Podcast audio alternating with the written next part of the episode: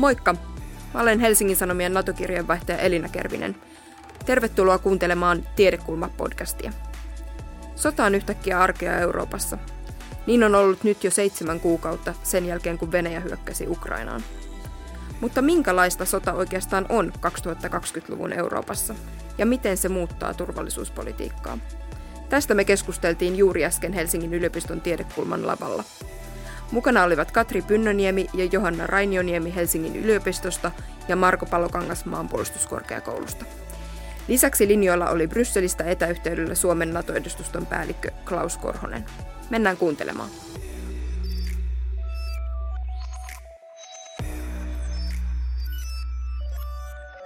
Lähdetään liikkeelle nyt aluksi ihan tämän keskustelun peruskysymyksestä, eli siitä, että miten tämä Venäjän hyökkäyssota on muuttanut turvallisuuspoliittisia asetelmia ja turvallisuuspolitiikkaa Euroopassa. Helmikuussa alkanut sota on kestänyt nyt jo seitsemän kuukautta, ja nyt tässä viime aikoina me ollaan nähty ensin viime viikkoina Ukrainan etenemistä, sitten nyt tämä Venäjän osittainen liikekannallepano, sen jälkeen näitä niin sanottuja kansanäänestyksiä ja, ja muuta. Nyt talvi on tulossa ja asetelmat senkin, senkin myötä sitten muuttuvat. Niin otetaan, otetaan kiinni vähän tästä asetelmasta ensin. Miten te näette tämän, tämän sodan tilanteen ja kehityksen nyt, nyt talven lähestyessä ja mitä johtopäätöksiä tästä viime aikojen kehityksestä voi vetää, jos vaikka Marko Palokangas aloitat sieltä. Kiitoksia. Tuota, nyt kun katsoo oikeastaan sitä koko seitsemää kuukautta ja vielä fokusoituna näitä viimeisiä viikkoja, niin ikävä kyllä tilanne menee koko ajan pahempaan suuntaan sodan näkökulmasta ja turvallisuuden näkökulmasta. Ei ole nähtävissä kovin nopeaa ratkaisua, esimerkiksi päätymistä aselepoon tai minkäänlaiseen rauhaan. Eli ikävä kyllä tämä tuleva talvi tulee vielä aiheuttamaan lisää hankaluuksia ja sitten näemme ehkä reagointia siihen myöskin Venäjän suunnasta. Mm. Joo, ehkä jos jatka, jatkan tuosta, niin syyskuun puolivälissä Ukraina pystyi ottamaan siellä kentällä, äh, muuttamaan sodan painopistettä omaksi edukseen. Ja nyt sitten äh, oikeastaan viime viikon lopulta lähtien, varmasti sitä on pidempään valmisteltu, niin, niin, niin nähdään sitten Venäjän vastaus ja tällainen äh, eskalointi toisaalta siellä kentällä, eli mobilisaatio Venäjän laajuudelta, ja sen lisäksi sitten sen ää, ää, niin kuin kentän ulkopuolelta eskalaatio toisaalta painostamalla näitä miehitettyjen alueiden väestöä tällaisella indoktrinaatiolla ja sotarikoksilla, eli, eli näillä, näillä referendumeilla, ja sitten tämä uhkailu ja hämmentäminen, jota, jota nyt sitten seuraamme myös Itämerellä. Eli, Eli panoksien nostamisella Venäjä, Venäjä niin kuin on vastannut tähän mm. syyskuuhun.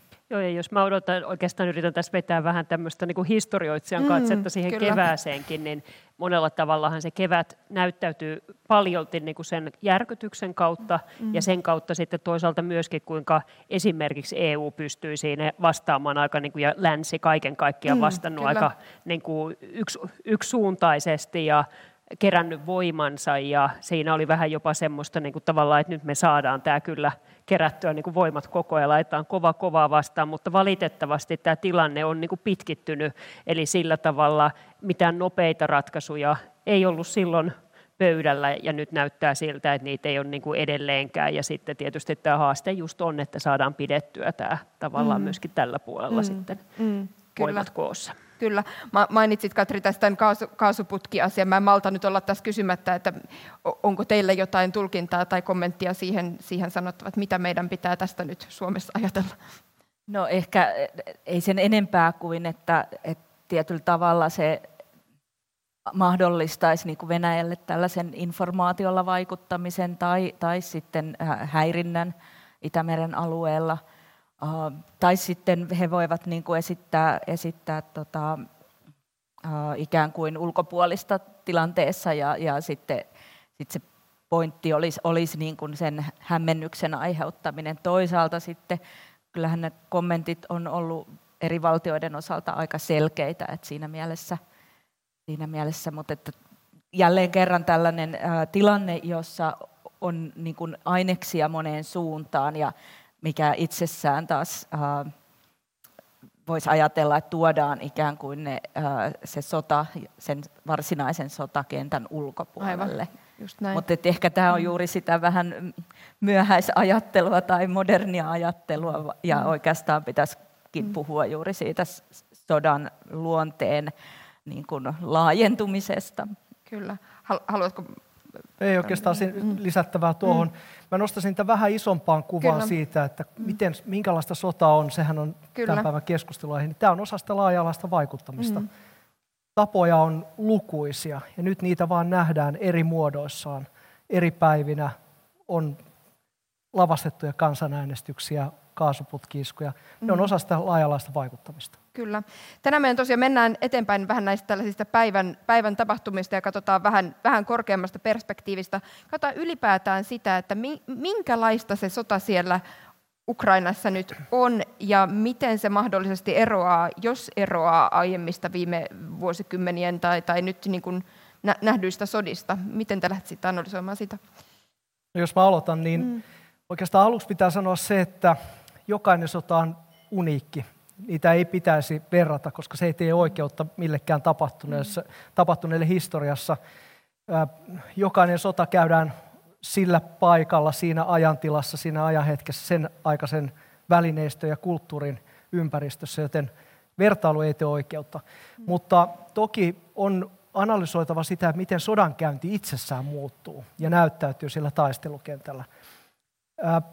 Paljon odotettiin ehkä tuossa 2000-luvun alusta lähtien sitä, että sodankäynti muuttuu entistä enemmän kyberoperaatioiksi.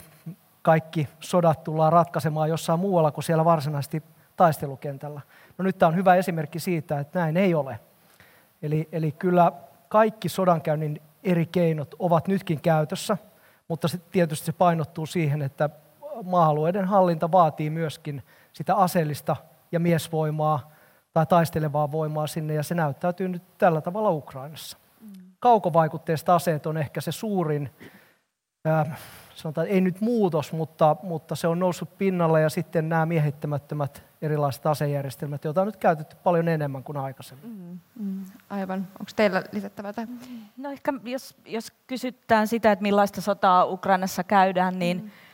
sitä voisi ajatella äh, tämmöisenä niin kuin mennään vähän kauemmaksi historiaan, eli aloitetaan sieltä vaikka 2014, jolloin Venäjä toteutti tämmöisen sotilaallisen erikoisoperaation aika rajoitetuin tavoittein Krimillä ja otti haltuunsa sitten sen alueen. Ja sen jälkeen aloitti sitten Itä-Ukrainassa miehitysvaiheen ja tällaisen vaiheen, jossa ehkä se painopiste oli siinä poliittisessa sodankäynnissä – Eli tällä miehityksen tarkoituksena oli silloin murtaa se Ukrainan niin kuin poliittinen järjestelmä sisältäpäin ja, ja luoda sellainen harmaa alue.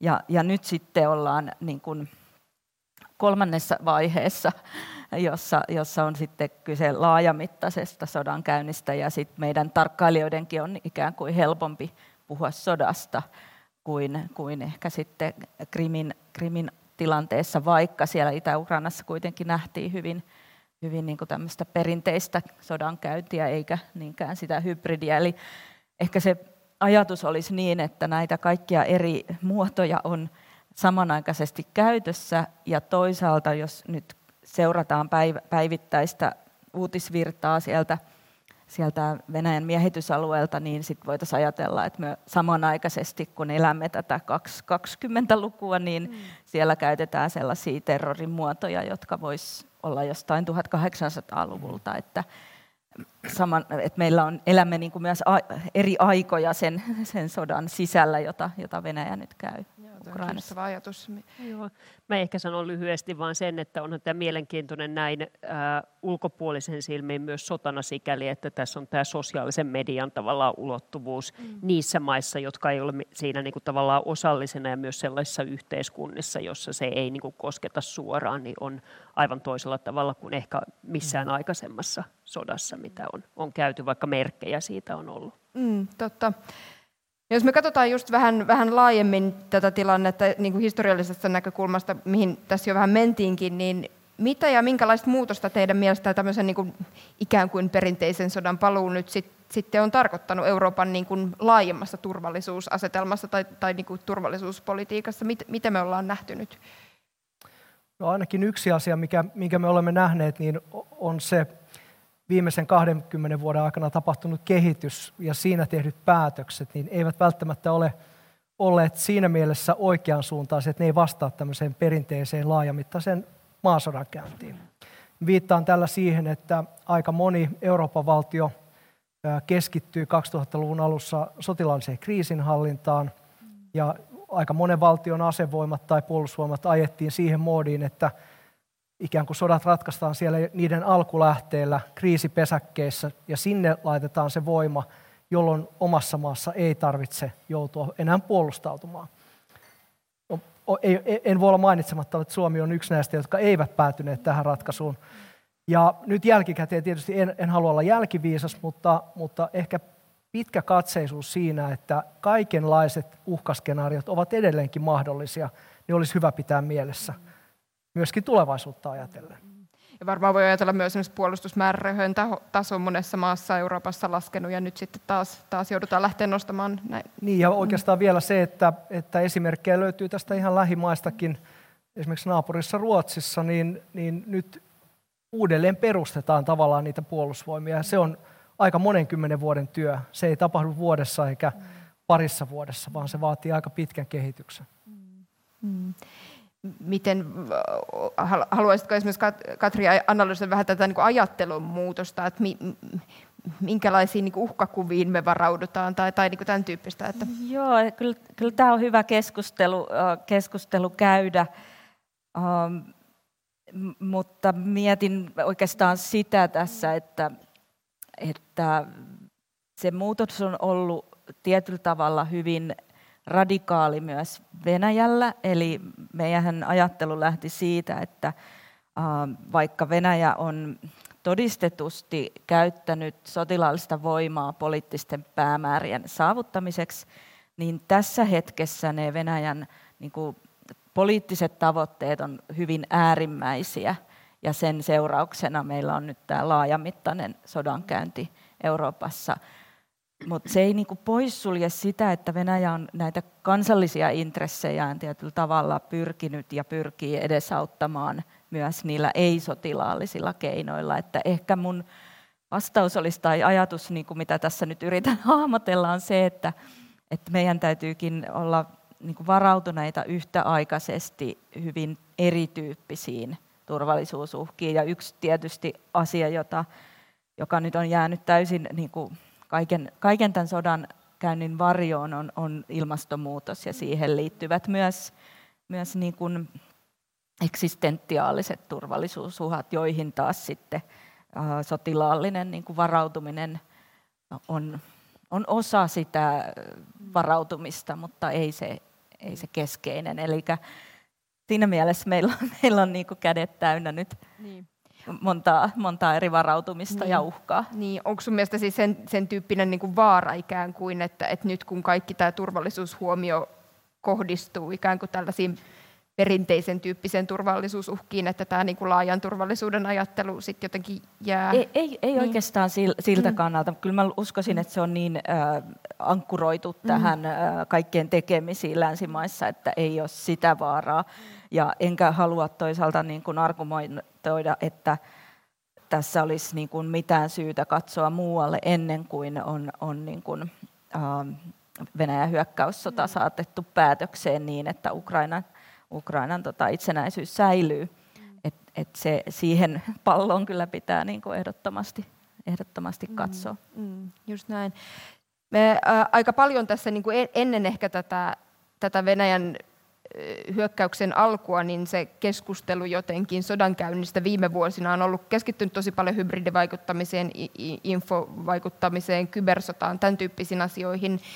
Mitä nyt tämän, mitä me ollaan nähty, niin, niin mitä niiden roolista voi sanoa tässä, tässä konfliktissa, tässä sodassa, ja, ja niin kuin, mitä, mitä se sanoo niin kuin sodasta Euroopassa 2020-luvulla? Oikeastaan se sanoo sen, kuten äsken jo vähän viittasin siihen, että ne eivät yksin ratkaise mitään, vaan, vaan esimerkiksi kyberinformaatio-operaatiot yhdessä muiden laaja-alaisen vaikuttamisen keinojen, eli hybridikeinojen kanssa painostamisen, poliittisen, taloudellisen, energian riippuvuuden rakentaminen esimerkiksi, niin on, on vaikuttavia, mutta yksin tällainen keino ei ole ratkaisevassa asemassa. Se on ehkä se oppi, joka on tästä otettava. Mm. Joo, tää, varmasti juuri, juuri näin. Mutta sitten tietysti siinä on vähän se, että musta tuntuu, että osa sitä hybridisota tai hybridiuhkakeskustelua oli, oli hieman sellaista, että um, et jäi niin kuin paitsioon se mahdollisuus siitä perinteisestä mm. sodan käynnistä ja että ikään kuin me voitaisiin valita jollain tavalla, että nyt me keskitytään vain tähän ja tällä konseptilla ja se selittää kaiken ja, mm. ja niin edelleen. Ja varsinkin sen, niin sen krimin äh, miehityksen poisselittäminen tämmöisenä hybridioperaationa, mm. niin, niin, niin ei, ei välttämättä ollut niin kuin tutkijoiden tai, tai siihen keskusteluun osallistuneiden tarkoitus, mutta äh, tietyllä tavalla se ehkä oli osatekijä siihen, että jäi vähän vajaaksi analyysi, että mihin tässä mennään, mutta toisaalta eihän me nyt kauhean hyvin olla muutenkaan oltu selvillä Putinin pään sisä, sisällä tapahtuvista muutoksista. Joo, sulla on hyvä, mitä Katri sanoi. Mm. On muistettava se, että hyökkäjä tai aggressori määrittää aina sen sodankäyntitavan. Mm. Ja sen mukaan puolustaja joutuu reagoimaan siihen. Se, kenellä on aloite, sen mukaan lähdetään liikkeelle. Ja nyt Putin päätti hyökätä maasodankäynnin keinoin, tai oikeastaan maalla, merellä, ilmassa, kyberympäristössä Ukrainaan hyvin perinteisellä tavalla. Ja siihen jouduttiin vastaamaan. Mm. Eli, eli se on se pointti. Mm. Kenellä on aloite, niin se määrittää sen, miten niin, sotaa käydään. Niin, ja siinä voisi hyvin ajatella, että sitten seuraavalla kerralla varitaan vähän toisenlainen keino kuin se, mihin on juuri valmistauduttu jossakin muualla. Että siinä mielessä varmaan se on aika elävä elävä kokonaisuus. Sitten mitä tulee näihin niin kuin sanotaanko yhteiskunnallistuvan sodan ilmiöihin, siis siinä mielessä, mitä nämä kaikki hybridi ja kaikenlainen etävaikuttaminen ja muu on, niin se millä niihin sitten varaudutaan, niin se ei sitten välttämättä löydykään samoista elementeistä kuin mitä sitten tämmöisen perinteisen sodankäynnin varautuminen. Ja siinä voi sanoa, että meillä on ne ihan samat haasteet olemassa, että miten kasvatetaan yhteiskunta – joka, joka niin kuin tietyllä tavalla ei ainoastaan ole kykeneväinen elämään kriisistä kriisiin, vaan pystyy tietyllä tavalla olemaan vahva ja elämään niin kuin jossain määrin. Mä luulen, että se on ollut kuitenkin läntisten demokratioiden yhteiskuntasopimus, että siellä on myös tietyn tyyppinen elintaso, tietyllä tavalla hallitut eriarvoisuuden tavallaan asteet ja näin poispäin, tietyn tyyppinen koulutustaso, tietyn tyyppinen perspektiivi siitä, että voi olla hyvää elämää tai jopa paranevaa elämänlaatua tulevaisuudessa. Että se on sitten iso kysymys tietyllä tavalla, että miten näistä kaikista asioista huolenpitämiseen riittää resurssit ja siinä onkin sitten aika haasteita varmaan tulevaisuudessa. Aivan. Oletko ehkä vähän kiinni vielä siitä, mitä, mitä sanoit, että, että me ei ehkä sitten oikein nähty, että tämäkin vielä olisi mahdollista, niin minkä takia ajattelette, että niin oli, että me ei ehkä ajateltu, että tällaisia keinoja nyt, nyt enää, tai että se huomio ei ollut siinä. Mistä se, mistä se johtui? No, jos vaan omasta puolestani, omasta puolestani selitän, niin ehkä se on sellainen äh, ajatus siitä, että on tietty niin kuin raja äh, sille, tai että Venäjällä on kansallisia intressejä, joiden niin kuin, äh, ajamiseksi äh, se pela, pelaa tiettyjä pelejä. Ja nythän tämä sota tietyllä tavalla ja se tapa, jolla Venäjä tätä sotaa käy, niin mulla on se näkemys, että se on niin kuin, se on muuttanut sen koko kontekstin, jossa se Venäjän politiikka ja muu toimii, jolloin se on ikään kuin tullut pois sieltä. Hehän eivät voi tällä niin kuin saavuttaa koskaan vaikka Ukrainan miehitystä tai niitä tavoitteitaan. Et ne on tehneet tyhjäksi sen sillä omalla toiminnallaan. Ja, ja, ja tämän näkeminen ennakolta on, on äärimmäisen vaikeaa, mutta tietyssä mielessä ähm, semmoinen joku vahva diskurssi jostakin tietynlaisesta turvallisuudesta tai miksi, miksi energiapolitiikka ei ole politiikkaa tai, tai jotain, niin silloin se ohjaa meitä katsomaan tiettyjä asioita. Ja, ja siinä mielessä tutkijoiden tehtävänä tietysti on koko ajan olla itsekriittinen ja niin kuin reflektoida sitä omaa tekemistä ja sen vuoksi meillä on, on, on niin kuin tässä ihan hyvä käydä näitä käsitteitä ja niiden käyttöä niin kuin kriittisesti läpi. Aivan, aivan. Kohta siirrytään vähän eteenpäin, mutta ottaisin vielä tähän alkujaksoon summaavan, summaavan kysymyksen teille kaikille, että mitä mieltä te olette, että voiko nyt tämän sodan perusteella, mitä me nähdään, niin sanoa jotain siitä, minkälaista sota on 2020-luvun Euroopassa vai, vai eikö voi? No, yhtäältä voi sanoa hyvinkin paljon. Se kaikki, mitä me nyt olemme nähneet viimeisen kahdeksan vuoden aikana ja vielä tarkemmin viimeisen seitsemän kuukauden aikana, niin kyllä kertoo siitä, miten, miten sotaa voidaan käydä eri tavoin. Ja miten ne erilaiset turvallisuusuhkat sitten konkretisoituu, miten politiikkaa käytetään, energiaa, ilmastonmuutosta käytetään osana sitä vaikuttamista. Mutta sitten taas toisaalta, niin tutkijana mä en lähtisi hirveän pitkälle meneviä johtopäätöksiä tekemään esimerkiksi Venäjän tavasta sotia, eli taidosta, kyvystä tai, tai rajoista, koska se, mitä me tällä hetkellä saamme sieltä tietoa, niin se on kuitenkin hyvin vajaata, eikä anna perusteita esimerkiksi tie- tieteelliselle tutkimukselle vielä jopa vuosikymmeniä. Mm. On hyvä muistaa, että esimerkiksi toisen maailmansodan tietyistä asioista kiistellään vieläkin tieteellisessä tutkimuksessa se on, se on osa sitä. Mutta sitten taas toisaalta niin, niin kyllä on paljon asioita, jotka on osoittautunut sellaisiksi, että on tehty oikeitakin päätöksiä. Enkä nyt viittaa siis puolustusratkaisuihin, vaan siihen tapaan vastata, puolustautua, turva, turvallisuutta rakentaa eri mekanismien kautta. Se ei ole kovin helppo palapeli. Et siinä mielessä niin, niin ikävä tämä sota kun onkin, kaikki ne sotarikoksineen – niin tästä on paljon oppia tullut varmasti jokaiselle valtiolle, joka miettii omaa kansallista turvallisuutta, puolustusta. Mm. Nyt kun sanoit noin, niin minun täytyy kysyä, että mikä se oppi sun mielestä esimerkiksi Suomelle on? No oppi on se, kuten äsken jo tai aikaisemmin sanoin, että onneksi me emme luopuneet puolustusvoimien reservistä, yleistä asevelvollisuudesta. Että se on osoittautunut nyt, että se on ihan oikea ratkaisu. Emmekä kansallista puolustuksesta, vaan vaan me pystymme edelleenkin vastaamaan kansallista puolustuksesta mm. toisin kuin moni muu maa, jolla ei ole enää niitä joukkoja tai suorituskykyjä käytössä. Mm. Niin, no ehkä en myöskään halua mennä kauhean pitkälle johtopäätöksissä, mm. mutta kyllähän tämä haastaa niin kuin, äh, käsitteiden ja teorioiden ja tekemisen tasolla niin kuin ensinnäkin hyödyntämään valtavaa datamäärää, mikä, mikä syntyy, ja sitten yrittää niin kuin soveltaa sitä siihen, mitä itse kuvittelee tietävänsä niin kuin omasta toiminnasta ja mitä kuvittelee tietävänsä siitä, siitä vastustajan, vastustajan toiminnasta. Eli, eli siinä mielessä niin kuin, ei mitään selkeää yhtä toimintatapaa, vaan enemmänkin se, että minkälaisia, elementtejä nykyaikaisessa tämän vuosikymmenen sodan käynnissä on ja miten ne on suhteessa vaikka, miten Venäjä käyttää suhteessa tiettyjä elementtejä sitten, sitten niin kuin suhteessa siihen, miten meillä esimerkiksi näitä samoja elementtejä käytetään. Mm, aivan. Mm. No mä sanoisin ehkä tämmöiset asiat tässä, että mun mielestä on muuttanut sitä sillä lailla, että se on tehnyt sodan mahdollisuuden todelliseksi tavalla, joka ei varmasti ollut monellekaan mm. tavallaan mielessä aikaisemmin, että siitä tulee huomattavasti konkreettisempi. Sitten toisaalta tässä on se sama vanha sääntö edelleen voimassa, eli vakaat demokratiat harvoin lähtee sotimaan toisiaan vastaan. Et siitä voidaan, niin joka on ollut tavallaan se Euroopan unionin rauhanprojektin kantava voima, jonka varaan on rakennettu paljon, ja jota ei ole tällä hetkellä minusta edelleenkään mitään syytä tämänkään valossa kyseenalaista, etteikö se olisi mahdollista.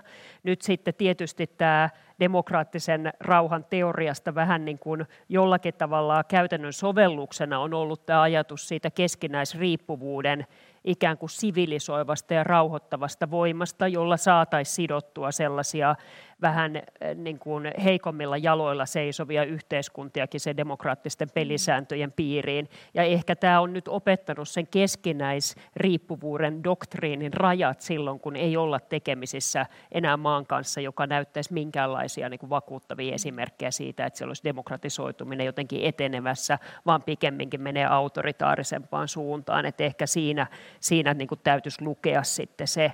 Sitten mä ajattelen näin, että ihan ehdottomasti täytyy ajatella sitten kuitenkin niin, että eri maat on tehnyt erilaisia ratkaisuja.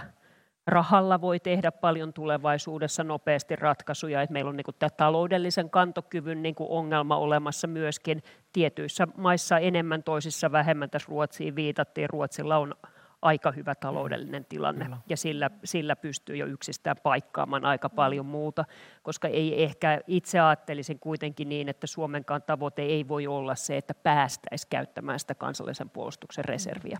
Mm. Et niin se ei voi olla, että sen täytyy olla vain siksi, että se luo uskottavaa pelotetta. Mm. Ei muuten se ei tunnu hyvältä. Hyvä, kiitos. Hyvin mielenkiintoisia kommentteja. Tästä olisi mielenkiintoinen jatkaa vielä, mutta nyt mennään vähän eteenpäin ja puhutaan hetken Natosta. Natossahan tähän Venäjän hyökkäykseen reagoitiin selvästi ja sodan syttyminen on, on muuttanut osiltaan myös Naton asemoitumista sen strategiassa. Ja puhutaan nyt hiukan just Natosta ja Naton roolista tulevaisuudessa. Ja otetaan yhteys hetkeksi Brysseliin, josta keskusteluun liittyy meillä Suomen NATO-edustuston päällikkö Klaus Korhonen. Hei ja tervetuloa. Hei, kiitos kovasti. Aloitetaan... Olisi paljon hauskempaa olla, olisi paljon hauskempaa olla siellä teidän kanssani, mutta nyt menee aikataulut näin. Niin, kyllä, näin juuri.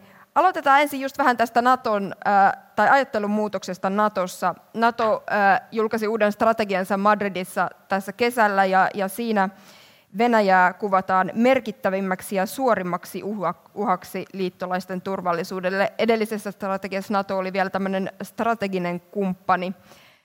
Klaus Korhonen, avaisitko vähän meille tätä ajattelun muutosta Natossa just tämän Venäjän hyökkäyksen seurauksena ja, ja ehkä hiukan aiemminkin jo? Joo. Tosiaan niin kuin äsken sanoit, niin tosiaan tässä Madridin huippukokouksessa kesäkuun lopussa niin hyväksyttiin Natolle uusi strateginen konsepti ja sehän on niin kuin tärkein tämän liittokunnan toimintaa ohjaava asiakirja Washingtonin 1949 sopimuksen jälkeen.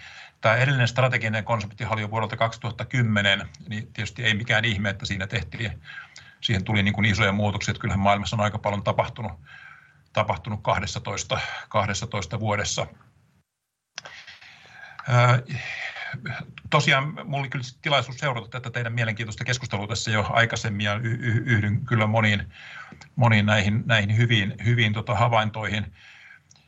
Et jos ajattelee tätä niin kuin Venäjän hyökkäyksen vaikutuksia, niin, niin ehkä se ei niin kuin hirveän monta asiaa kuitenkaan radikaalisti muuttanut, että kyllä se todella niin kuin se iso murros tapahtui vuonna 2014, eli tämän Venäjän suorittaman Krimin valtauksen jälkeen, joka siis onnistui ilman verenvuodatusta, mutta sitten Venäjän käynnisti myös Itä-Ukrainassa sitten sodan, joka mun mielestä hyvin niin kuin,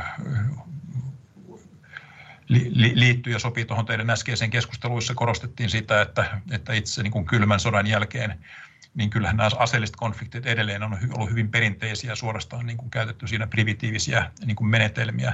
Et vuoden 2014 jälkeen niin, niin eh, silloinhan NATO ryhtyi va- vahvistamaan omaa yhteistä puolustustaan, niin kuin pal- palasi siihen perustehtäväänsä. Eh, Mutta sitten tietysti te- tehtiin se johtopäätös, että Venäjä sellaisena kuin se tällä hetkellä on ja sellaisen johdon alaisuudessa kuin se nykyään on, niin, niin se on ilman muuta uhka ja riski. Tietysti voi kysyä, että olisiko tämä johtopäätös pitänyt tehdä jo viimeistään vuoden 2008 jälkeen, eli sen, jälkeen, sen, sen Venäjän Georgia vastaan käymän sodan jälkeen, mutta, mutta todella vuonna 2014 jälkeen tuli siinä uusi.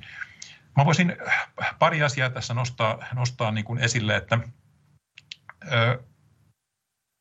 se, mikä tässä koko ajan, kun puhutaan tästä Venäjän hyökkäystä Ukrainaan, täytyy muistaa, että siis NATOhan ei ole millään lailla siis tämän sodan osapuoli ja on, on todella niin kuin halunnut eristää, er, eristää itsensä, siis antaa Ukrainalle niin kuin epä, epäsuoraa tukea, mutta ei mitään sellaista, joka liittyy suoraan tähän käynnissä olevaan sotaan.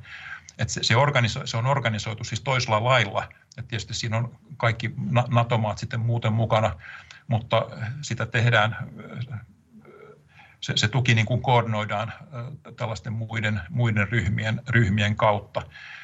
Et se on niin kuin yksi, joka tässä kannattaa, kannattaa koko ajan muistaa, että NATO, NATO ei ole siis tämän Venäjän Ukrainaa vastaan käymän sodan, sodan, sodan osapuoli.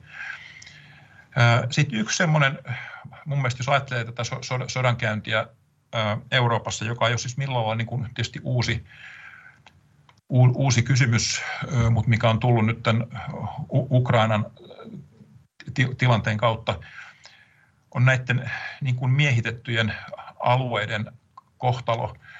Ja jos ajattelee siis niin kuin Naton doktriinia kylmän sodan aikana ja kylmän sodan jälkeen, niin kyllähän se on perustunut siihen ajatukseen, että on, on tunnustettu se, että, että Venäjällä koko ajan on ollut, ollut niin kuin vahva tällainen hyökkäyksellinen kyky, ja, ja varmaan sitä nyt on tässä kylmän sodan jälkeen ja viime vuosina yli, yliarvioitakin, mutta ajatus on ollut se, että voidaan niin kuin tavallaan käyttää sitä syvyyttä, syvyyttä hyväksi ja, ja, ja, ja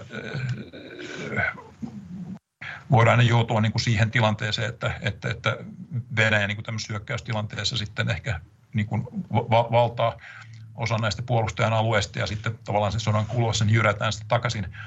Ja nyt nämä, nämä sotarikokset, mitä Venäjä on tehnyt näillä Ukrainan miehitetyillä alueilla, ne on tietysti nostanut sen kysymyksen, että onko tämä niin kuin kestävä, kestävä doktriini. Et, äh, Suomellahan on tästä tietysti kokemusta toisen maailmansodan ajalta äh, talvisodasta ja sitten jatkosodasta, jolloin, jolloin niin kuin väestö siirtyi ja väestöä siirrettiin niin kuin Venäjän hyökkäyksen alta pois, mutta eihän koko Baltian maiden väestöä voida, voida evakuoida, jos, jos alkaa aseellinen konflikti. Että tämä on, niin kuin, mä luulen, niin kuin iso, iso kysymys. Mä ottaisin kiinni vähän tuosta, mitä korostit tässä, että NATO ei ole tämän, tämän niin kuin sodan osapuoli eikä olekaan, ja se, se rajahan on pidetty hyvin tiukkana. Kuitenkin Venäjä on, Venäjän retoriikassa niin kuin nyt entistä vahvemmin ehkä, ehkä osoitetaan, osoitetaan nimenomaan länttä vastaan. Kysyisin sulta ehkä sitä, että miten sä itse nyt näet tämän Naton niin kuin reaktiot tässä jatkossa, että jos tämä retoriikka edelleen kiristyy, minkälaista reaktiota me voidaan Natolta odottaa ja mikä voisi olla sellainen tilanne, jossa NATO sitten vielä vahvimmin tähän, tähän sotaan puuttuisi?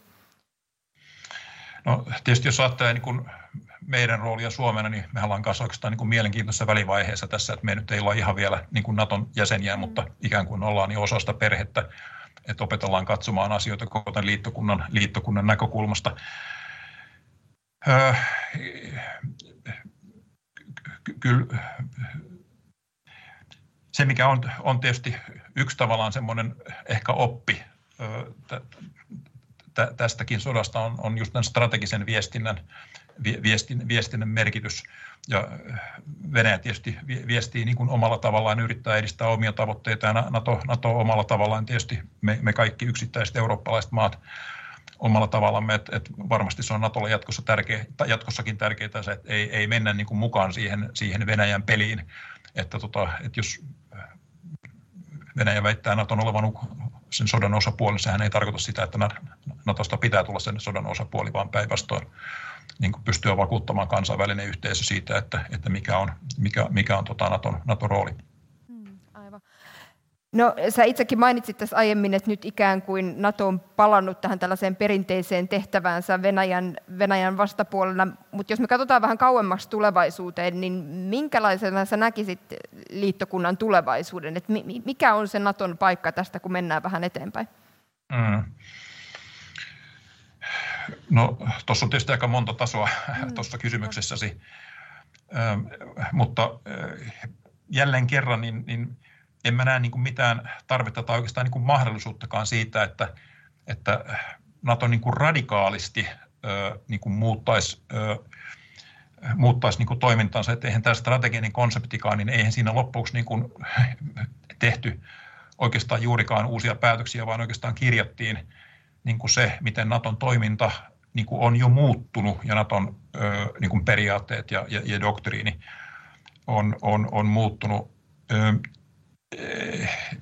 että se, mikä tässä Madridin tässä strategisessa konseptissa niin kuin heijastuu, on se, että, että kyllähän tämä kuitenkin tämä Naton agenda on tosi laaja. Että mä olen itse joskus sanonut varmaan, että Natosta on tullut vähän tämmöinen niin turvallisuuspolitiikan OECD, että kaikki euroatlanttisen alueen globaalit turvallisuuskysymykset on tavalla tai toisella niin kuin Naton agendalla.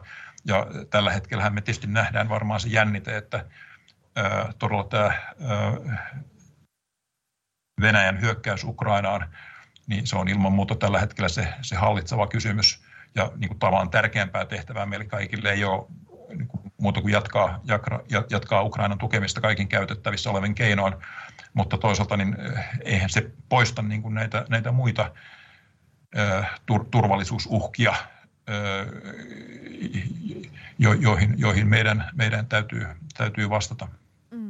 Tässä uudessa strategiassa esimerkiksi, jos mietitään nyt, että Venäjän uhka on tässä mainittu vahvasti, mutta siellä ensimmäistä kertaa mainitaan myös esimerkiksi mm. Kiina, jota ei ole, ei ole aiemmin mainittu tällaisena niin kuin haasteena, ei niinkään ehkä uhkana vielä tässä vaiheessa, mutta, mutta haasteena. Ää, Yhdysvallat on, on varsinkin tätä keskustelua pitänyt yllä. Minkä roolin NATO voi ottaa suhteessa Kiinaan tulevaisuudessa? Joo. No, tämä on kieltämättä yksi niistä isoimpia, isoimmista muutoksista, muutoksista sanotaan niin kuin Naton profiilissa, jota nyt on viime vuosina ö, toteutunut. Et taustahan on se, että Yhdysvallat lupesi siis ihan vasta aika äskettäin, siis pari-kolme vuotta sitten voimalla ajamaan Kiinaa Naton agendalle Trumpin hallinnon aikana ja ehkä tavallaan niin kuin aika kapeasta näkökulmasta siis tämä niin kuin hankehan alkoi tai liittyi siihen Yhdysvaltain ja Kiinan nopeasti kärjistyneisiin niin kuin kauppasuhteisiin joka niin kuin korosti ehkä sitten muutenkin tätä vastakkainasettelua kilpailuastelmaa Kiinan ja Yhdysvaltain välillä. Että on, tämähän on yksi sellainen aihe, joka on ollut siis jakava kysymys Natossa, että tässä on ollut selvä jännite siis Yhdysvaltain ja sitten toisaalta eurooppalaisten liittolaisten välillä. Mä sanoisin kuitenkin sen, että tässä on niin kuin, sanotaan erityisesti ehkä niin kuin viimeisen puolentoista vuoden aikana niin todella paljon kuitenkin lähennetty, että kaikki NATO-maat kyllä tunnustaa, että kyllähän Kiina on sellainen toimija, että kyllä se jollakin lailla täytyy niin kuin noteerata myös, myös Natossa ja sen täytyy heijastua niin kuin tässä Naton toiminnassa ja Naton päätöksissä ja Naton asiakirjoissa. Mutta mut mikä se Naton rooli niin kuin tarkkaan ottaen on, että ensimmäisen kerranhan Kiina nostettiin Naton virallisiin asiakirjoihin, oli vasta siis niin kuin Lontoon päämieskokouksessa joulukuussa 2019, jolloin niin kuin nimenomaan siis tässä järjestyksessä korostettiin niin kuin Kiinan kanssa tehtävän yhteistyön mahdollisuuksia ja toisaalta haasteita, siis nimenomaan tässä järjestyksessä. Ja nyt se on ehkä kuitenkin tavallaan se järjestys, järjestys vaihtunut, että kuitenkin kaikki näkee, että ehkä nämä haasteet nyt nimenomaan tämmöisen turvallisuusjärjestön kannalta on, on tässä, ö, tässä päällimmäisenä.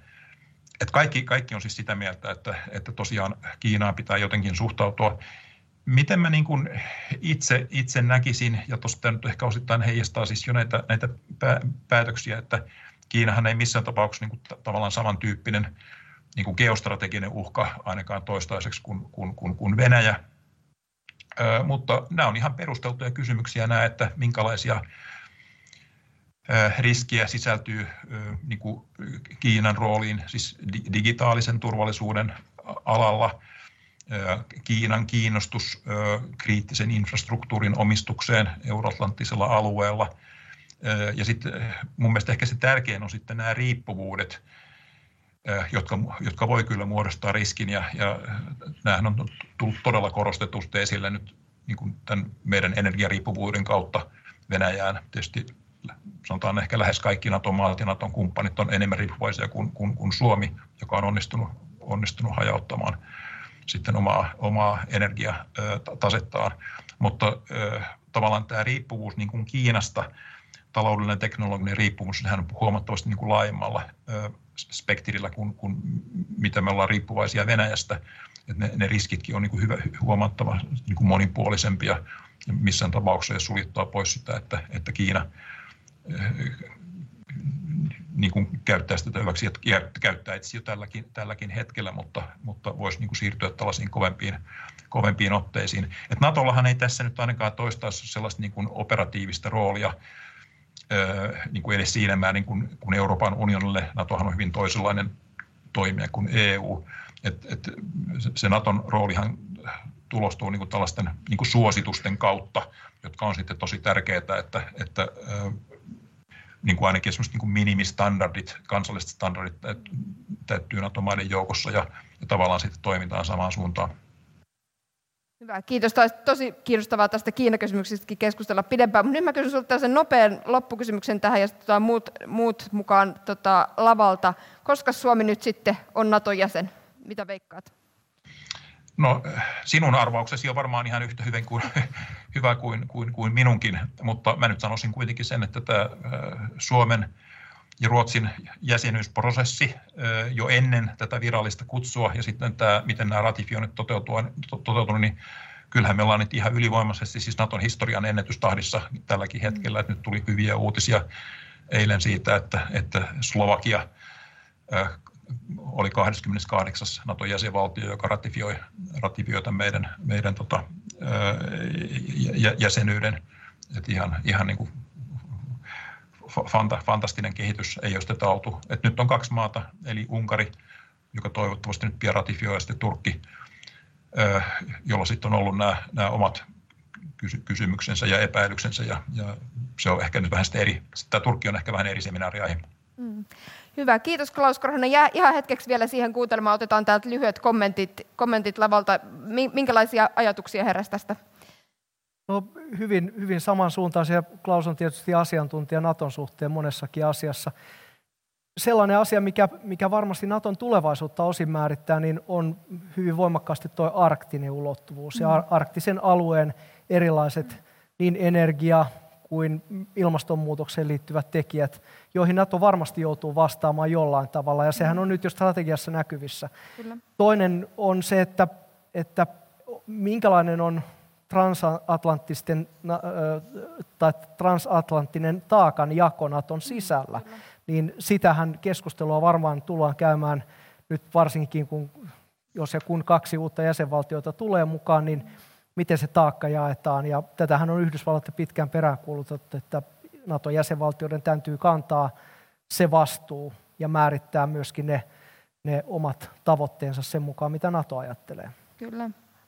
Joo, kiitos. Mä ottaisin ehkä kiinni tästä strategisesta viestinnästä ja se on kyllä hurjan tärkeää tässä, tässä konfliktissa ja sinänsä se, että NATO viestii, että ei ole osapuoli, on senkin vuoksi todella tärkeää, koska Venäjällä on täysin päinvastainen viesti ollut jo kahdeksan vuotta ja, ja sen avulla tietysti halu, Venäjä haluaa niin kuin luoda, luoda mielikuvan Ukrainasta tämmöisenä ei-itsenäisenä toimijana tai lännen vasallina, joka on, on yksi niistä keskeisistä, keskeisistä niin kuin disinformaatioviesteistä ja tarinoista, niin siinä mielessä tähän tähän niin kuin systemaattisesti vastaaminen ja sen oman strategisen niin kuin viestinnän pitäminen kirkkaana on tosi, tosi tärkeää. Mm-hmm. Joo, mä voisin oikeastaan kysyä Klaus Korhoselta, että miten sä näet sitten monissa tämmöisissä kansainvälisissä järjestöissä usein syntyy sellaisia ikään kuin vähän viiteryhmiä, jonka osana sitten valtiot toimii siellä. Ja NATO on totta kai omanlaatuisensa järjestö eikä ole aivan samanlainen, mutta olisiko sinulla joku semmoinen näkökulma siihen, että miten Natossa ylipäätänsä tämmöiset ryhmittymät muodostuu ja mikä olisi semmoinen, mihin Suomi niin kuin näyttäisi sopivan, jo tietysti tiedetään, että on pitkä oikeastaan se institutionaalisen yhteistyöhistoria, niin mikä olisi tämä, tämä suunta? Joo, ole hyvä, kommentoi vaan. Joo, joo, joo kiitos. No, tota, äh, toi on tosi hyvä, hyvä kysymys, mutta mä vaan voin sen verran niin kommentoida kommenttia, että, että mä olen täysin samaa mieltä siitä, että tämä arktinen äh, ulottuvuus äh, ja, ja niin kuin pohjoiset alueet, niiden merkitys korostuu ja tietysti niin kuin Suomen ja Ruotsin jäsenyys itsessään siis korostaa näiden merkitys, että tulee kaksi tämmöistä niin kuin maantieteellisesti aika isoa maata sieltä, jotka molemmat on, on osa meidän alueesta napapiirin pohjoispuolella, että ilman, ilman muuta. Mutta se on sanotaan niin kuin aika, Äh, vielä ei ole kyllä niin kuin hirveästi, hirveästi konkretisoitunut ja siinä on myös Naton jäsenmaiden kesken, myös siis näiden niin kuin Naton arktisten jäsenten kesken aika lailla niin kuin eri, eri näkemyksiä. Ja sitten tämä taakajako, äh, niin sehän on, jos katsoo tätä Naton äh, lähihistoriaa, niin ähm, siis jos tosiaan tämä Yhdysvaltain vaatimus, että Euroopan pitäisi kantaa suurempi osa niin kuin tästä taloudellisesti ja puolustuksen taakasta Natossa, niin sehän on ollut Yhdysvaltain johdonmukainen linja John F. Kennedystä lähtien, mutta sitten tämä Trumpin niin kuin erittäin epä, epäsovinnainen tyyli, niin sehän niin kuin perä, pelästytti ihan kunnolla kyllä nämä eurooppalaiset liittolaiset, ja nyt siinä on, nämä maat on, on eurooppalaiset liittolaiset on ryhtynyt ihan kunnolla tähän panostamaan.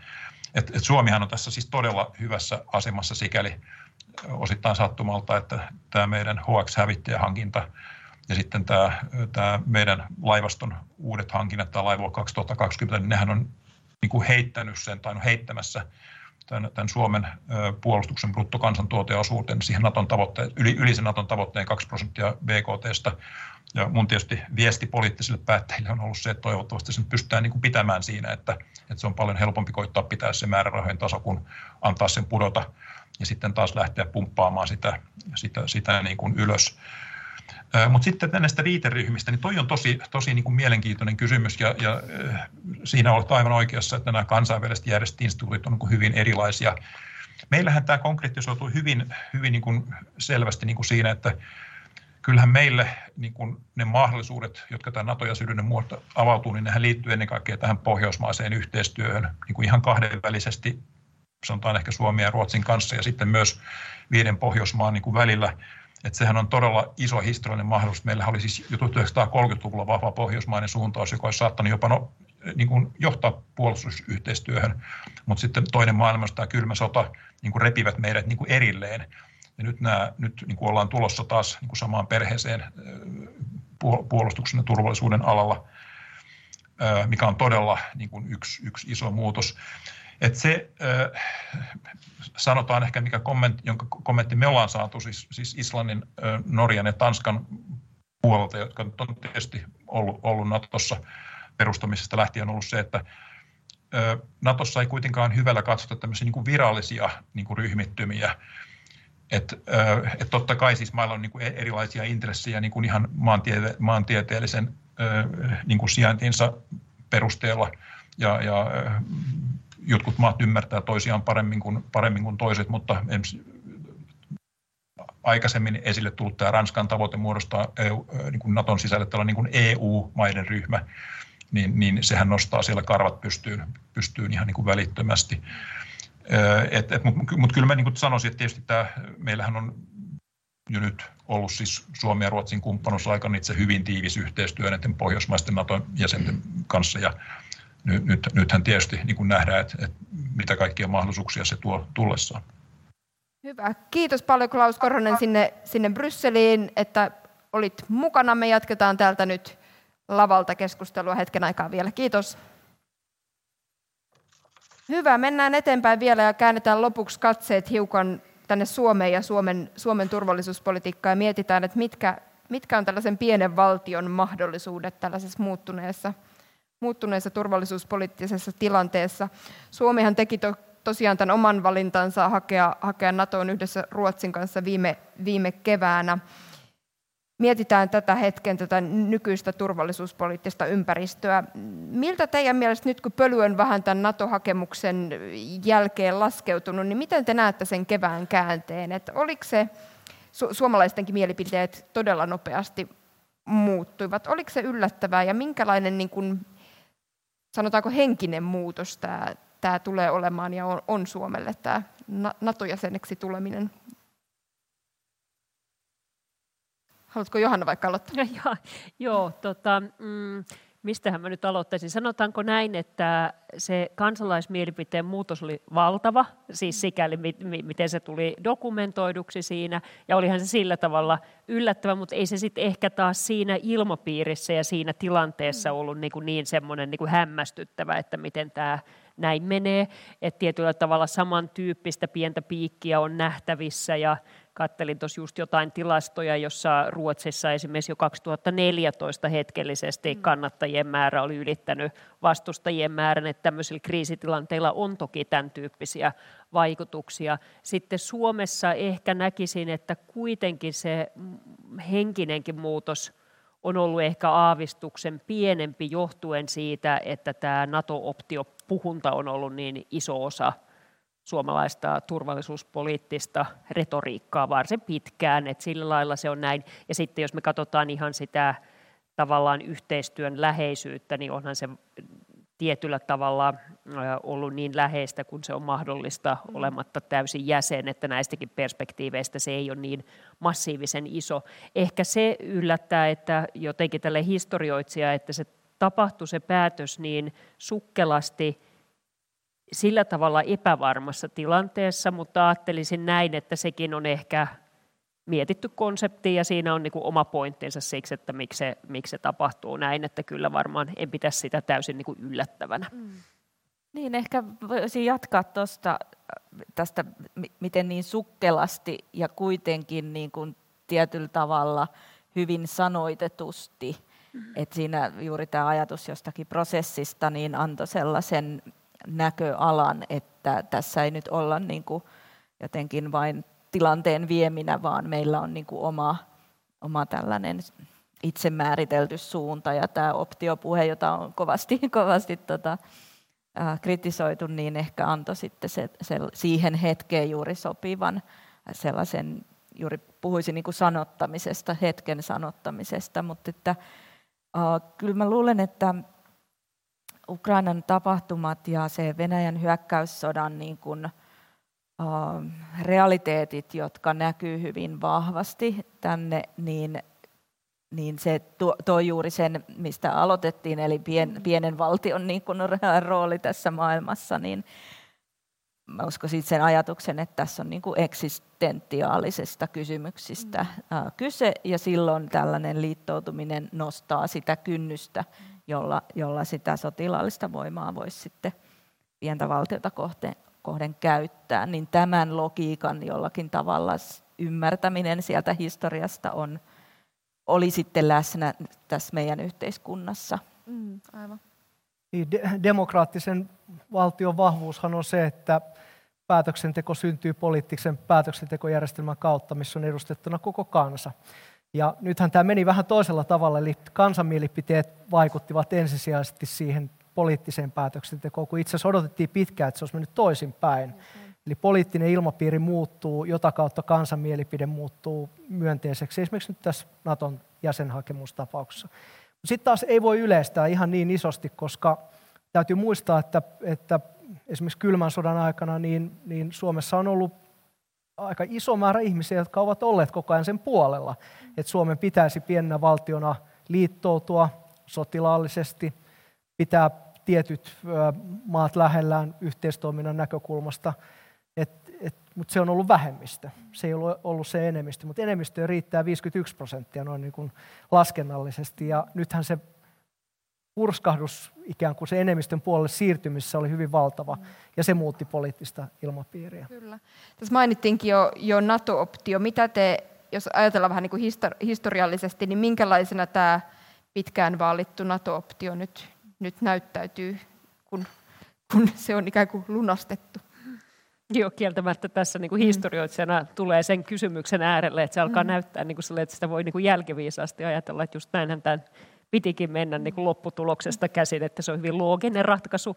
Ja, tota, ja tässä huomaa, että inhimillinen ajattelu kulkee näin, mutta sitä, siitäkin huolimatta niin on sillä lailla, että kieltämättä se, se sopii tähän kuvaan nyt tavattoman hyvin, mutta se ei ole pelkkää puhetta, vaan se on ollut myöskin silloin ollut joku konkreettinen tavallaan toiminnallinen tausta, jossa Suomi on ollut niin läheisessä yhteistyössä, tosin tietysti tavallaan Ruotsin kanssa käsi kädessä siinä myöskin, mutta että se NATO-optiokaan ei ole pelkkää puhuntaa, vaan siellä takana on ihan konkreettinen joku politiikka. Optio on olemassa, NATO-optio, mä itse joskus ajattelin näin, että se NATO-optio todennäköisesti toteutuu kriisissä, ja ehkä tämän voi ajatella, että tämä kevät oli tavallaan kriisi että se, sitä ei niin kuin rauhan aikana ihan niin kuin lepposissa olosuhteissa välttämättä lähdetä lunastamaan. Ja varmaan voi ajatella, että jos sitä ei tässä olisi lunastettu, niin, niin se ei enää olisi ollut kamalan uskottava. Ei, joo, näin. näin. Onko teille tähän jotain? Tämä on itse asiassa hyvä, mitä on käytetty tämän option suhteen vertauksena on vakuutus, esimerkiksi palovakuutus, niin sitähän ei, ei enää saa silloin lunastettua, kun talo mm. palaa jo. Mä olen upseeri ja siinä mielessä hyvin epäpoliittinen henkilö, enkä millään tavalla halua poliittisia päätöksiä kritisoida enkä kommentoida enkä voikaan niitä, enkä ota kantaa siihen, mutta ne on niin kuin hyvin, äh, Suomi on suhtautunut minun mielestä aina hyvin pragmaattisesti ennen kaikkea niihin konkreettisiin uhkakuviin, joita tässä tapauksessa edustaa kyllä Venäjä, aiemmin Neuvostoliitto. On sanottu, että meillä on ollut 1340 hyvää syytä suhtautua siihen hyvin käytännönläheisesti, ja se on tuo meidän maaraja. Maantieteelle meillä on voitu mitään, ja siinä mielessä niin puhe siitä mahdollisuudesta on ollut tärkeää, että sitä on käyty. Ja se on se optio. Mutta se, että sitä on siirretty ikään kuin vaan aina sinne, kun sitten kun talo palaa, niin sitten me voidaan lunastaa se. Niin tässä mentiin ehkä jo yli, että itse asiassa aika, aika moni asiantuntija odotti, että vuoden 2014 yhteydessä olisi lähdetty ikään kuin lunastamaan sitä optiota, ainakin joltain osin. Mutta silloin vielä ei oltu näköjään siihen valmiita. Mm, joo onko ylipäätään enää mahdollista tällaisessa nyky- nykyisen kaltaisessa Euroopassa olla jotenkin puolueeton tai liittoutumaton? Niitä maitahan on nyt hyvin vähän enää jäljellä. Niin siis nyt voi sanoa, että sillä tavalla se on mahdollista. Sveitsi on edelleen mm. puolueeton, Itävalta pysyttelee tavallaan tällä hetkellä mm. puolueettomana, että sillä lailla, siis tavallaan ei tässä konfliktissa mm. puolueettomana, kumpikin on niin. tietyllä tavalla ottanut aivan selkeästi sellaisen kannan, että ollaan Ukrainan puolella, tukenutkin Ukrainaa, joka Sveitsissäkin oli hyvin historiallinen päätös, että näin tehtiin, mutta ei ole siitä omasta valtiodoktrinäärisestä politiikasta, ei ole lähtenyt sitä muuttamaan, eli sinällään jo on mahdollista.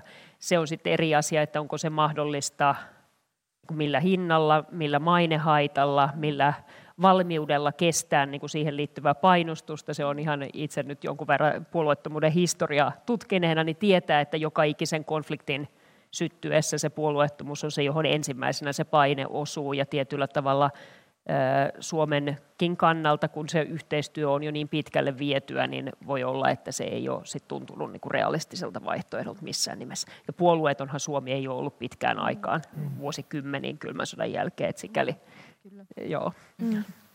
Onks, haluatko lisätä tähän vielä? No ei oikeastaan, mm. tässä tuli, tuli jo hyvin kaikki. Just näin.